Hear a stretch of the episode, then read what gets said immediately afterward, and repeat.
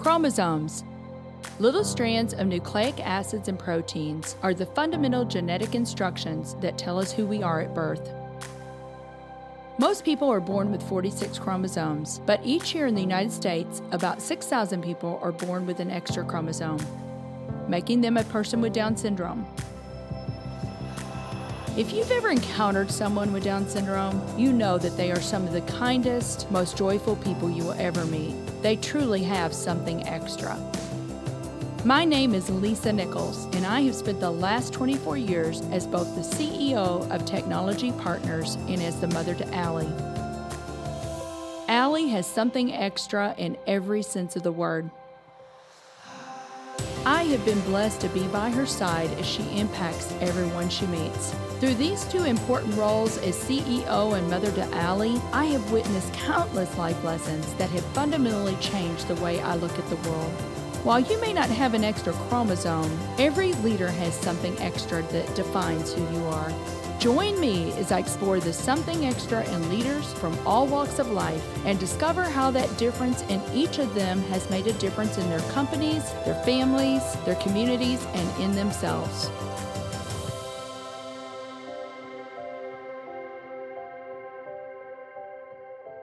I'm excited to introduce this week's show. As I reflect on our first 100 episodes, I thought it would be fun to put together some of the team's favorite segments. Every guest has inspired me, and I hope they inspire you too. Thanks for listening to our show and for your continued support. So, Bhavani, you've had an amazing career, as you've said. You've been so blessed, but you've been in a career that has traditionally been male dominated. But I just look at St. Louis and I think about St. Louis. There are so many women leaders now in technology in St. Louis, and obviously you're one of those.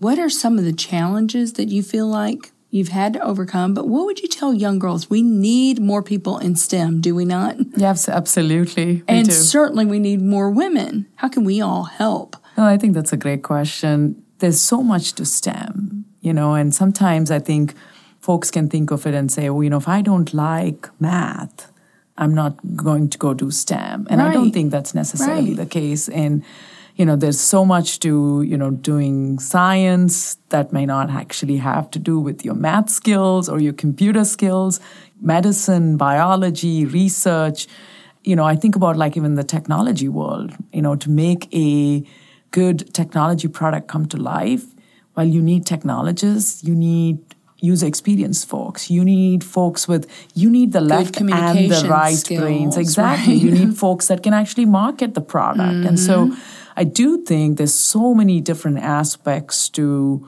you know making STEM come live, and um, I actually like STEAM more than even yes, STEM. I do too. Is, put the arts in there. the arts in there, mm-hmm. and and I think in terms of encouraging girls to take on, I think part mm-hmm. of it mm-hmm. just there shouldn't be a stigma to it or a fear. You know, I, I don't think there is a oh boys are better at this or girls are better. I think right. anyone should be able to go do any of it. I think just having that mindset and being able to encourage girls to go in and do that early on, very early on, I think is huge. Men or women, I do think, you know, you set your ceiling. So if you don't want to have one and you want to be bold, you want to be courageous, you can go pursue anything that you really want to go do. And so I think from that standpoint, it's about encouraging girls to be brave. I think about just good leaders in general, right? You know, it's being courageous, having the curiosity to go learn, and being compassionate. You know, I mean, I just think if you bring those elements, and I do think getting girls into that mode really early on goes a long way. That's your three C's, right? That's my three C's. That's right. So, curiosity, courage, and compassionate. And the book that you're referring to is called The Genius of One. Yeah you know, I just said to you, I feel like when I read this book, the thread through the book is how do we love one another well? And you talk about in there how one of Jesus's prayers was that these people that you've given me, Father, yeah. will be unified, yeah. that they will be one. Yeah. You know, I want you to dive into that a little bit, Greg, but the whole point is there is so much divisiveness in our world. And so when you do see people unified like that and loving one another well, the world takes notice. It's, a distinctive. Different. It absolutely is different and healing and inspiring. It does all of those things. So without jumping into the deep end of the theological pool, and there's a huge sigh of relief from all of your listeners now, um, I would say this. Jesus on what I characterize as the worst night of his life. So most people will know his story and that he's betrayed by a friend. It's just a horrible, horrible night for him. He, with time ticking off of the clock, he prays a prayer for his followers, and the prayer is for unity. Now, what I find fascinating is when time is of the essence, we usually boil things down to what matters the most. I mean, it's just here's the short list of what matters. If you're a prayer and you've only got so much time, you're praying about the most important things. Well, okay, I'm going to lean in Jesus is praying, and if you really read the prayer, he's praying for all of his followers. What does he pray? He prays for unity. He doesn't pray that we would be the most successful church. He doesn't pray that we would win all of the theological debates. He doesn't pray that we would have political power. He doesn't pray that we would be extraordinarily wealthy. He doesn't pray that we would be the cool kids at the table. He doesn't pray any of those things. When time is of the essence, mm-hmm. he prays for our unity. And if you really read the rest of the prayer, in business terms, he says if we do that out, we have a missional effectiveness. Right. The leader sets a vision, sets up the purpose, the mission of the organization, right? And then what is always talked about is alignment, getting everyone yeah. aligned to the mission. Yes. And we we laughingly say, you know, you want to get people in the boat rowing in the same direction. Right. right. It's chaos. Right. Right. You know, if you don't have that. So That's exactly right. You know, it's the same thing. So I mean, yeah, Jesus was right. You know, people ask me what I do at Kingdom Capital. Mm-hmm. I really explain it in two ways. First off, every Monday, our team gets together and we talk about what we were blessed with over the week and the weekend and what we need prayers for. And we all know each other's families and we know each other's experiences and we, we live in that moment of being involved in each other's lives. Doing and, life uh, together, that's yes, what I call it. Yes, mm-hmm. and, and we pray together. Mm-hmm. We pray in every meeting that we do that was a part of my spiritual journey and, and, and where I was going. And secondarily, as a leadership team, we get together and we study scripture and its applicability to what it is we do in, in the workplace. and work, so we, right. we mm-hmm. strongly believe in that um, values drive valuation. And I so love that. As we values at, drive valuation. Right. And so we are trying to apply values, first and foremost, looking in the mirror and applying them to ourselves. And then as we look at investment, there has to be values alignment. Right. Let's back up for a minute because our listeners that are listening may go, oh, I don't even know what Kingdom Capital does. Why don't you talk a little bit about Kingdom okay. Capital? No, absolutely. So, Kingdom Capital is a private investment firm that's values based. So, our goal really is to have institutional investors in us, is that we invest in others, values based, and then eventually have a foundation that lies as connected to us in order to take those uh, that virtuous cycle of capital and be able to invest it back into 501cs in the community and people. And so you won't hear this often, but you, we are a private investment firm formed for the purposes of giving money away which is you're never going to hear that. No, you don't. Um, we're looking at kingdom sizes. We would call it kingdom size bets and opportunities. So we have a, a relationship with Washington University working with the university on capitalization of research and being able to look at cancer and how to apply technology to advance that and utilize technology in, in the whole health and medical sector. So we focus on that. I came alongside to create the technology investment group. There's two terms we use. Everybody knows what IRR is. In that return, we, we look at ERR. That's the eternal rate of return which really for us means how do you run your company? How do your employees feel? What are your values? What are your value system? What is your culture? Is it sustainable? How do we come alongside to enhance and help?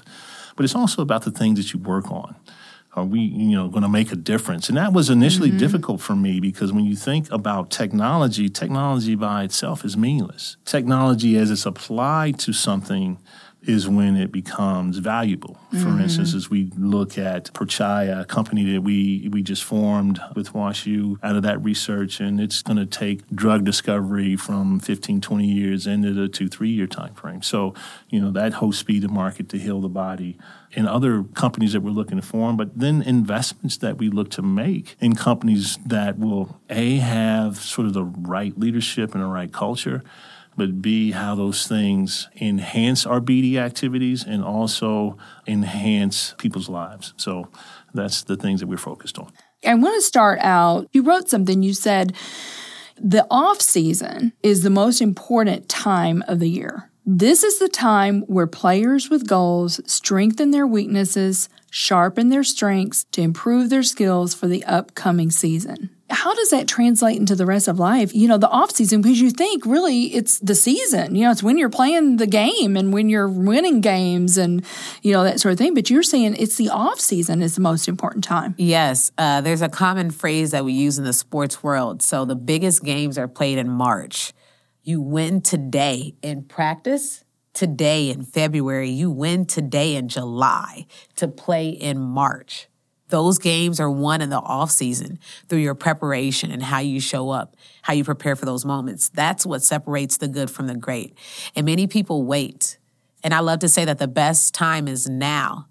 For those who actually seek high levels of greatness, there is no off season. That is a time where you put in the most work to sharpen I don't like the to weaknesses. call them weaknesses. Yeah, right. I don't I either. like to call them stretches or opportunities. And the off season is the perfect time to strengthen or sharpen those stretches and opportunities. Mm-hmm. Such great advice. And I heard something a long time ago that said really success is when preparation and opportunity intersect. And you've seen it before mm-hmm. where maybe opportunities are there, but the person did not take the time that they needed to take to prepare for that opportunity. And then they may not even recognize it. Yes, you either don't recognize it or once given that opportunity, you fail because you weren't prepared for it. So right. the main thing is being prepared for it. There's another equation that I like to use as well. So a championship performance equals advanced preparation plus opportunity. Yeah.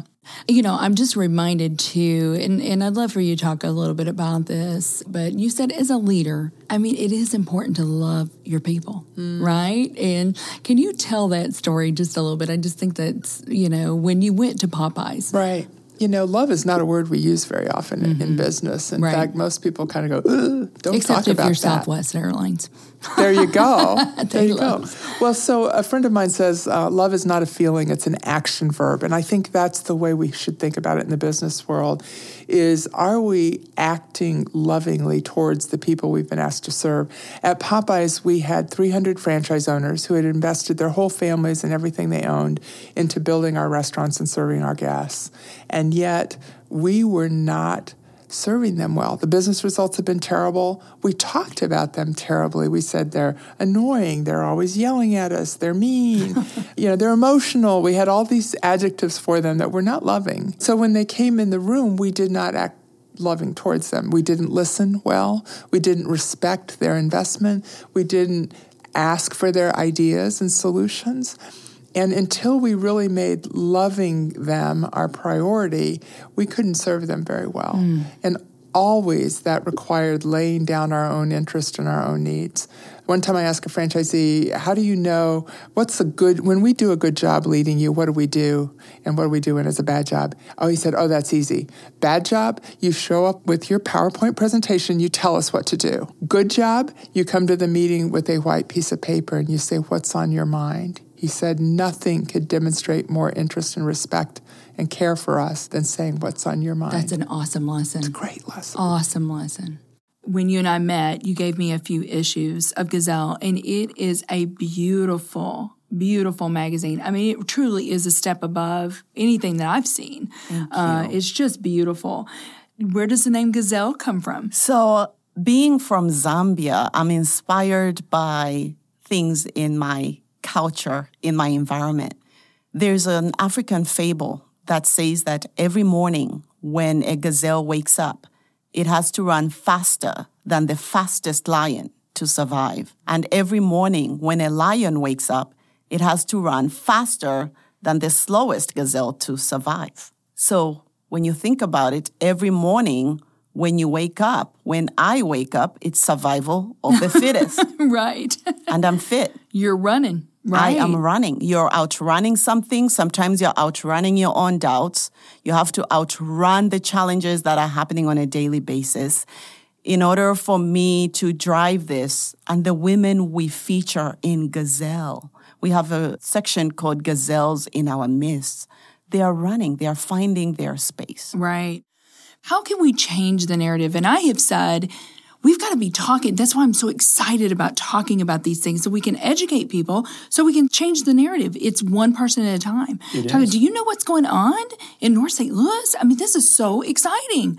We're getting the National Geospatial Intelligence Agency. Yeah. The headquarters. It's been a long time since the community invested in a narrative. And, you know, we, you do have to create a set of tools for the community because everybody's got day jobs. Right. They don't have time to That's look right. at all what's happening. And, and mm-hmm. just like everything, you know, we need help curating it. You know, I've been a part of a movement of a broad coalition of business and civic leaders that came together to say, you know what, this is a really special moment in time in St. Louis. Our city, which certainly had a lot of challenges historically, mm-hmm. $9 billion of investment is happening. That is generationally significant. You've got these great centers of entrepreneurship at places like Cortex and T Rex. Cortex, another example. When I moved back from college, it was 200 decaying industrial acres. It's now home to 6,000 jobs and companies like Microsoft and Aon and others that have come in. You know, we are going through a period of transformation. And we said, we need to do a better job of telling our story because you can't grow and be the best kept secret. You've got to, you know, that's part where you do got to boast as We a got to community. be a little braggadocious That's here. right. That's right. Because you do compete for talent and you do compete Yes. for investment. So we actually did a bunch of research. What do people care about and what are their emotional connections to St. Louis? And where that all came out was we're using the hashtag STLMade. We should all tell our own stories, but just add that one extra element Mm-hmm. to say, I'm the best technology partners. But I'm part of a community and I've got that pride. And so Mm-hmm. Right. STL Made creates the opportunity to do that. But it's really the centering principles are St. Louis is a place where you can start up, stand out, and stay. And those became Oh, the things. Mm-hmm. we were so proud of. When you go ask this community, entrepreneurship, our entrepreneurial history, our ability and our growth in startups. You know, last year we were number one in the United States for women founded startups. Yes, I know. We are leading the country. And St. Louisans, it turns out, are proud about that. Whether Mm-hmm. you live in the city, the suburbs, or any other dimension, we were all proud of our startup community. So that's critical. And then the idea Mm-hmm. I that- definitely think that's a something extra. I mean, is. to be number one that's right. in the country because we It's incredible. We are leading in this area of diversity Mm-hmm. uh, of women-founded startups, and I think it's so extraordinary. At times, it's hard to believe. You know, you're That's like, did we really pull that off? Right. Mm-hmm. Uh, we did. You know, we're going to keep getting bigger, and then the idea that some markets have had such rapid growth, they become unaffordable. For a lot of young people, Right. A lot of families, and St. Louis has some of the most affordable places that you can live. Really cool neighborhoods, whether you like mm-hmm. suburbs or urban. There's so many choices here that are affordable. It's a place you can stay. You can put down roots, and you know the idea of standing out. This is a place where you can make a difference. I love that. Start up, Stand stand out. out, and stay. That's right. I love that. People a- can just start saying that. That's you right. And you'll hear, uh, you know, some of our elected officials and others say that. I mean, those are really what makes us special, creates a unique value proposition, and it's what this community cares about. Mm-hmm. Yeah. And so we're going to keep taking that message out, show our pride, and allow others to be a part of this. And let's build a big old table and just a wonderful community. Let's do it. In 1987, you had something happen in your life that was a pivotal point for you. And for those two or three people that don't know your story, I want you to tell your story if you would. Yeah. The background to the question, because it's such a beautiful question, is this though. It took me 20 years after the story I'm about to share with you to even begin to embrace the simplicity and the complexity and the challenges and the blessings of what happened to me on this day. And, and it is this. I had witnessed little boys in my neighborhood playing with fire and gasoline in early January 1987. They would sprinkle gasoline on a sidewalk. They would strike a match, stand back two feet, throw a match on top. and it would just jump to life. And we were little boys, man, growing up in this community and it's safe and nobody was watching. And as I'm looking at these boys, I'm thinking if they can do that and get away with it, so can I. And so that weekend, my father was at work. My mother was out with two of my sisters. The house was mine. I bent over a can of gasoline in a garage. It was five gallons, completely filled to the rim, lit a piece of cardboard on fire, bent down next to it. And the plan, Lisa, was to pour just a little bit of gas to watch it spark to life like I'd seen these older guys do. And before the liquid came out, the fumes rushed out of that container. It created a massive explosion. It split the can into, and it launched the little boy, John O'Leary, 20 feet against the far side of the garage that is a mighty inflection point and just the beginning of a very difficult and yet in time a very blessed story. Mm-hmm. But at the time, your brother maybe that came and got the rug from the foyer or something is that yeah. is that what happened? I mean, it's I'm a pretty re- remarkable story that I seldom share live, but th- this one I'm glad you asked about because it's worth sharing because a lot of times people who hear a story like this or they hear about a business owner that grew a huge top line revenue and bottom line profitability, and they think, well, that's them. That's John O'Leary's story of being burned, or that's Tom Hill's story of growing the business, or whatever it might be. What about the ordinary people like you and me, though? I would consider myself extraordinarily ordinary. And where I get my strength is in the ordinary heroes who showed up for me. And the very first hero who showed up for me on January 17, 1987 was not a firefighter or a police officer or some heroic combat veteran it was my brother. He was sleeping in the basement. He heard the explosion. Then he heard the screams for help. It blasted out the windows throughout our entire house. So this was a mighty explosion. He came up from the, the basement where he slept. He ran into the front hall, and on top of the hall rug stood his nine year old brother, John. And I had flames, Lisa, leaping three feet off of my body. I'm an inferno. I'm slowly burning to death. And my brother sees this and he's not ready for it. And I see my brother Jim and I'm not ready for him. Jim's my older brother. He'd never done anything nice for me in our entire lives together. So when I was on this rug praying for a hero, it wasn't exactly Jim I was hoping and praying for. And yet, this was his day. This was the moment for him to wake up. Like, you need to hear that, listeners, and John O'Leary and everybody else. You need to wake up and embrace where you are and what's possible in your life going forward from this moment.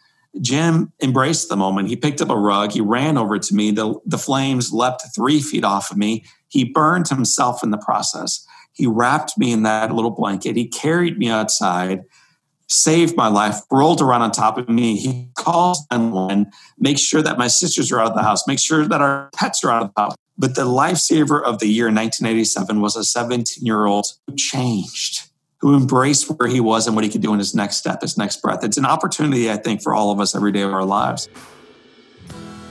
Are you an IT executive with years of experience? Are you energized when you empower others? If I've piqued your interest thus far, you may be a great mentor for the TechLX program in St. Louis. TechLX prepares rising IT leaders to tackle today's challenges and prepare for tomorrow's demanding roles by pairing them with senior IT executives like yourself. Mentors receive coaching from technology partners and will be invited to all TechLX networking events featuring outstanding speakers of the IT industry. To apply, visit tpi.co/tlx. Tell me a little bit about if there's a story that you can think of where there was maybe something extra missing in someone or a teammate or or yourself even. I think that missing is a funny word. I think that, you know, most of the time everybody has something special and it's our job as leaders to help them bring it forward. And so I, you know, I look for people that are interesting, that are curious, that know that they don't know everything and want to learn and aren't afraid to try a new thing, be on a new team. So for me, a, a mistake is I'm trying to get them to bring forth their talents. And I find that that is an amazing way. I mean, Build-A-Bear, we started with just a few people, but they were a few really good people. They weren't necessarily the smartest or the most talented in their field. I don't know that. We were a small startup, and so getting people to come to work for little money and a dream, eh, you know, it's hard to do, but we got great people, and what they had was heart. And that's what I think we have to find in all of our employees the heart and help children who have heart find that passion for themselves because there are so many job opportunities out there. There's so many career pathways that people could go on. I happen to have a, a small, good staff now in our family foundation, and they have this something extra. And I would say that they have curiosity, They are definitely they they dig in and they find the answers. They love that that I don't have to direct them very much. That they have this passion for our community and that they go for it in ways that I could never have imagined. They follow. They at this point in life, I'm probably not going to change some of my bad habits. So they support me and compliment me in that and help me stay organized and on schedule. But the curiosity is something that I'm always attracted to. That I call it a superpower. And when you see it, you should go for it because that kind of worker will become an athlete in a way, you know, of digging in and finding the answers, not being settled for the easiest pathway. Right. No, that's a great point. And they're not afraid of the preparation that it takes. So this is something extra. And what I'd love for you to do is tell us a story where something extra was missing in you. Yeah, I have uh, back to the opportunity. It made me think about it when you talked about my opportunity to look at M and A and be the CTO mm-hmm. of architecture. I had good momentum in my career as a technologist. Had done a lot of emerging technology. Suddenly found myself sitting in what I would say is the you know the C-suite of conversations in an operating committee, and it was a recurring set of meetings.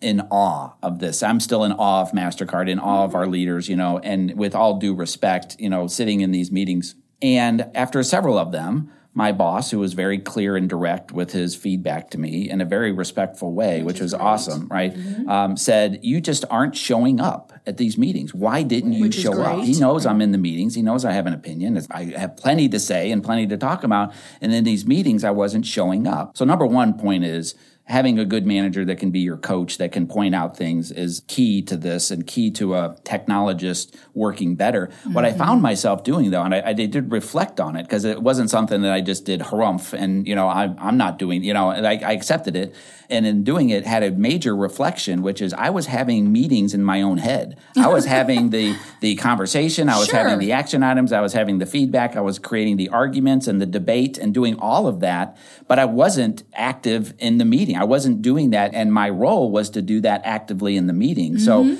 I found myself having to really shift my own thinking to how do I be present and actively participate. And by the way, for me, that took the confidence to expose myself to what I might say that might not be quite well thought out or well, you know, sure. well constructed sure. and something that as soon as words come out of your mouth, the mm-hmm. the you know the it's thoughts there. might be jumbled. It's out there, right? yes. So it really taught me to shift into that kind of conversation mode where it's okay to have the conversation. Okay it's okay to start the conversation. Yes. You know, you can then create techniques for that by starting by just if you don't want to propose the answer, ask a, ask question, a question, right? And and so it, you come up with way. techniques for mm-hmm. engaging, which really does then tend to to help the conversation. Mm-hmm. And and that was just just early in my career. And again, I, I, sit here as an engineer and sit here as a as a solution guy and a fix it guy and, and have, you know, like to think that I have a lot of tools in the toolbox and answers. But that one piece, as you move up in your career as a technologist, the ability to A, get good coaching, mm-hmm. B, know what you mm-hmm. want to do next, and then be comfortable with shifting into this active participant, not just sit at the back and be, you know, attending mm-hmm. there is really key. Talk to us about the something extra that you guys see in your team members. You guys have built an amazing culture there. So we have daily rhythms, and the morning meeting at eight thirty starts out, and and somebody leads the meeting, and whoever they volunteer for it, and do walk up music and tell us about themselves, and then after that is done, we stretch during that time, but then we go grateful appreciation, and we pass a microphone around. What are you grateful for? And so it could be anything that we hear, you know, mm-hmm. some, you know, concert, someone's in, in town for a concert. Right. It, also could be something level where we had one uh, young man, Josh, who had uh, taken the uh, Dave Ramsey's Road to Economic Freedom course that we, we offered. Mm-hmm. And he said, you know, I just sold my dream pickup truck and I bought a less expensive truck, but this is the first time I've ever been debt free and I've had money in the bank for my family and mm. me. So that really brings me to tears by people learning and growing together and inspiring that. So grateful appreciation is just wonderful, and it's hard to have a really bad day or even a bad day when, when you're counting things, your blessings. Yeah, yeah and, and, and, when you're inspired by others and other mm-hmm. people's stories, it is mm-hmm. so rich and rewarding. Yeah, I think about that daily habit. We've been doing it now every single day for the last four plus years. So our whole company gathers. We have a slide up in front of it. All that's on it, it says grateful appreciation. And we pass around a mic and people share what they're grateful for. I just think about that one little tiny something extra. If that could be in everybody's life, in every company throughout St. Louis, in every company throughout the United States and, mm-hmm. and around the world, if everyone just shifted their focus into what am I grateful for? What I like about grateful versus thank you, thank you is thanking somebody. Mm-hmm. Grateful doesn't require another person. It's just about some situation. And they can be grateful in any situation. If someone's attacking them, they can still be grateful. If the work is hard, if they're going through trials or tribulations, whatever it is, they can be grateful. And when you look at it through that lens, everything can be turned and you can grow through it instead of shrink away from it. Could not agree more. What do you believe is the something extra that every leader needs? I think every leader needs to pay attention to the people that they're leading and find and help them find what gives them power and try to identify people ideally that already know their power, how they get their power, and then you just keep feeding it. You keep feeding it. You mm-hmm. keep feeding it. If you're leading a team of super men and women, you won't be giving them kryptonite, right? Like right. you want to be giving them the sun. And so you've got to become the sun for their superpower. And so literally if you don't know that about every one of your employees that you care about every single day, it's kind of like a would you make LeBron James clean his own shoes, right? You wouldn't. Of course not. Right? right. Or play with bad shoes, mm-hmm. right? And so I think a lot of times we forget because we're always thinking about the product, thinking about the service, thinking about the customer. Nothing happens without the human. without the human that's yes. working for you. Yes. That, yes. That's working on your mission. And, mm-hmm. you know, I think a lot of times the key is to find people that actually get power from different areas. There are people out there that enjoy things that I would never enjoy, which is mm-hmm. writing emails, mm-hmm. you know, or mm-hmm. scheduling things or being organized, you know, but there are people that love that stuff. Right. And, and when you marry those, I mean, I say that all the time. My EA, I'm calling you out, Jenny. She is the most organized person in the world, but she makes me be able to go so much further exactly. because she's using her superpower. and together, you can do so much more and accomplish so much more. So I could not agree with you more. I cannot even tell you how many people have been on this show and have said, someone found something in them or called mm-hmm. something out in them that mm-hmm. they oftentimes didn't even recognize themselves, but they called something out and it changed the trajectory and, of their I life. will say, to become a leader, you know, I was with some students from WashU yesterday that were Black Engineer uh, Student Organization at WashU, and I said to them, you need to start building awareness of what gives you joy.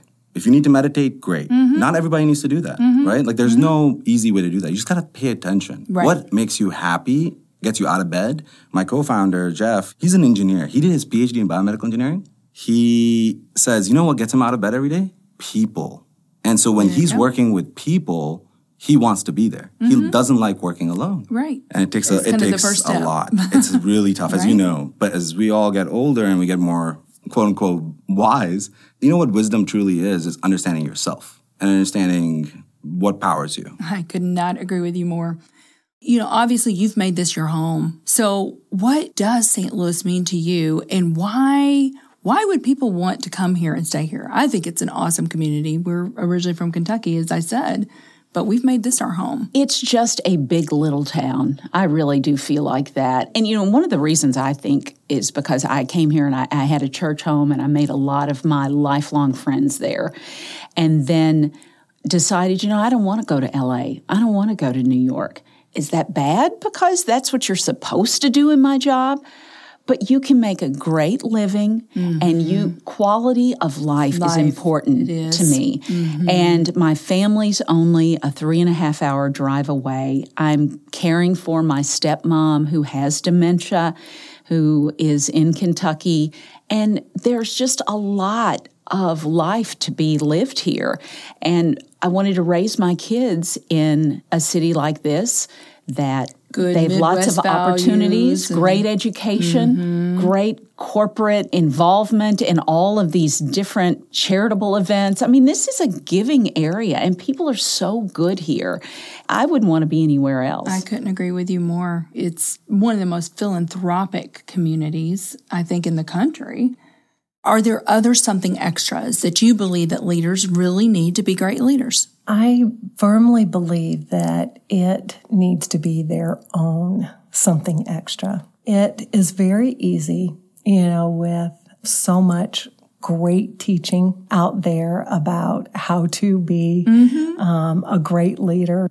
The next business book that comes out, the next program that we want to institute. And I think, particularly as women, sometimes if there are not other strong women leaders near in your field, mm-hmm. perhaps all the other leaders that you've been familiar with might have been male. They might have approached either your industry or your work or your profession in a way that would be very different than how you would approach it. Mm-hmm. And sometimes people don't feel comfortable enough really being themselves and doing it truly their way with their something extra. And I just try to encourage women to double down on mm-hmm. being yourself. and be the best version of you. That's what I always say.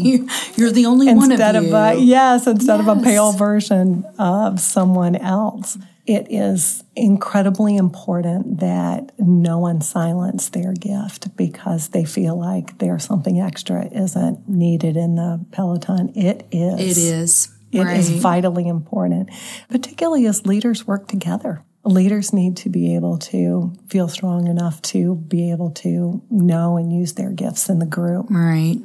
So I do want to talk to you. This is something extra, and we've talked about that a little bit. But tell us, Adrian. I mean, this can be something extra that you feel like every leader needs. If there is somebody in your life, past or present, that you want to highlight, what was the something extra in them?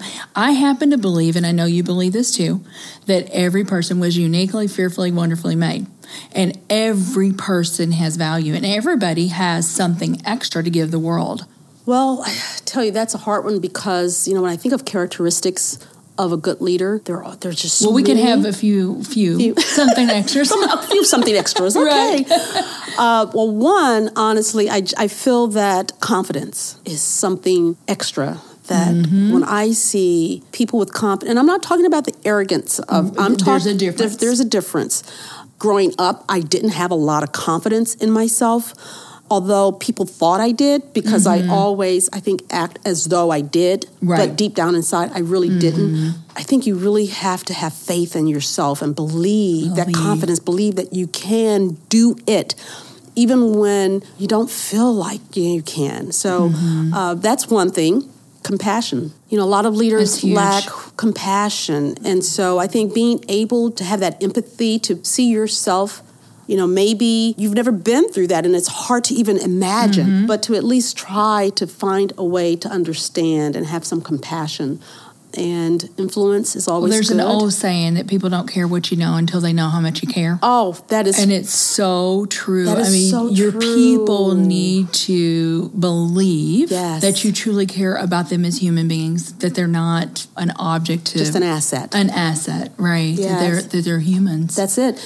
You know, and I'm sure you I'm sure you've heard how it's been said that people quit jobs not because of the money, but because of people. It's usually and That's so you said making people feel appreciated is Yes. so important and uh, and caring and so yeah. right. So those are something extra that I I, I like and I, I think it's just that. important. Awesome. Thank you for listening to today's show. Something Extra with Lisa Nichols is a Technology Partners production. Copyright Technology Partners Inc. 2019. For show notes or to reach Lisa, visit tpi.co slash podcast. Don't forget to leave a review on Apple Podcasts, Google Play, or wherever you listen.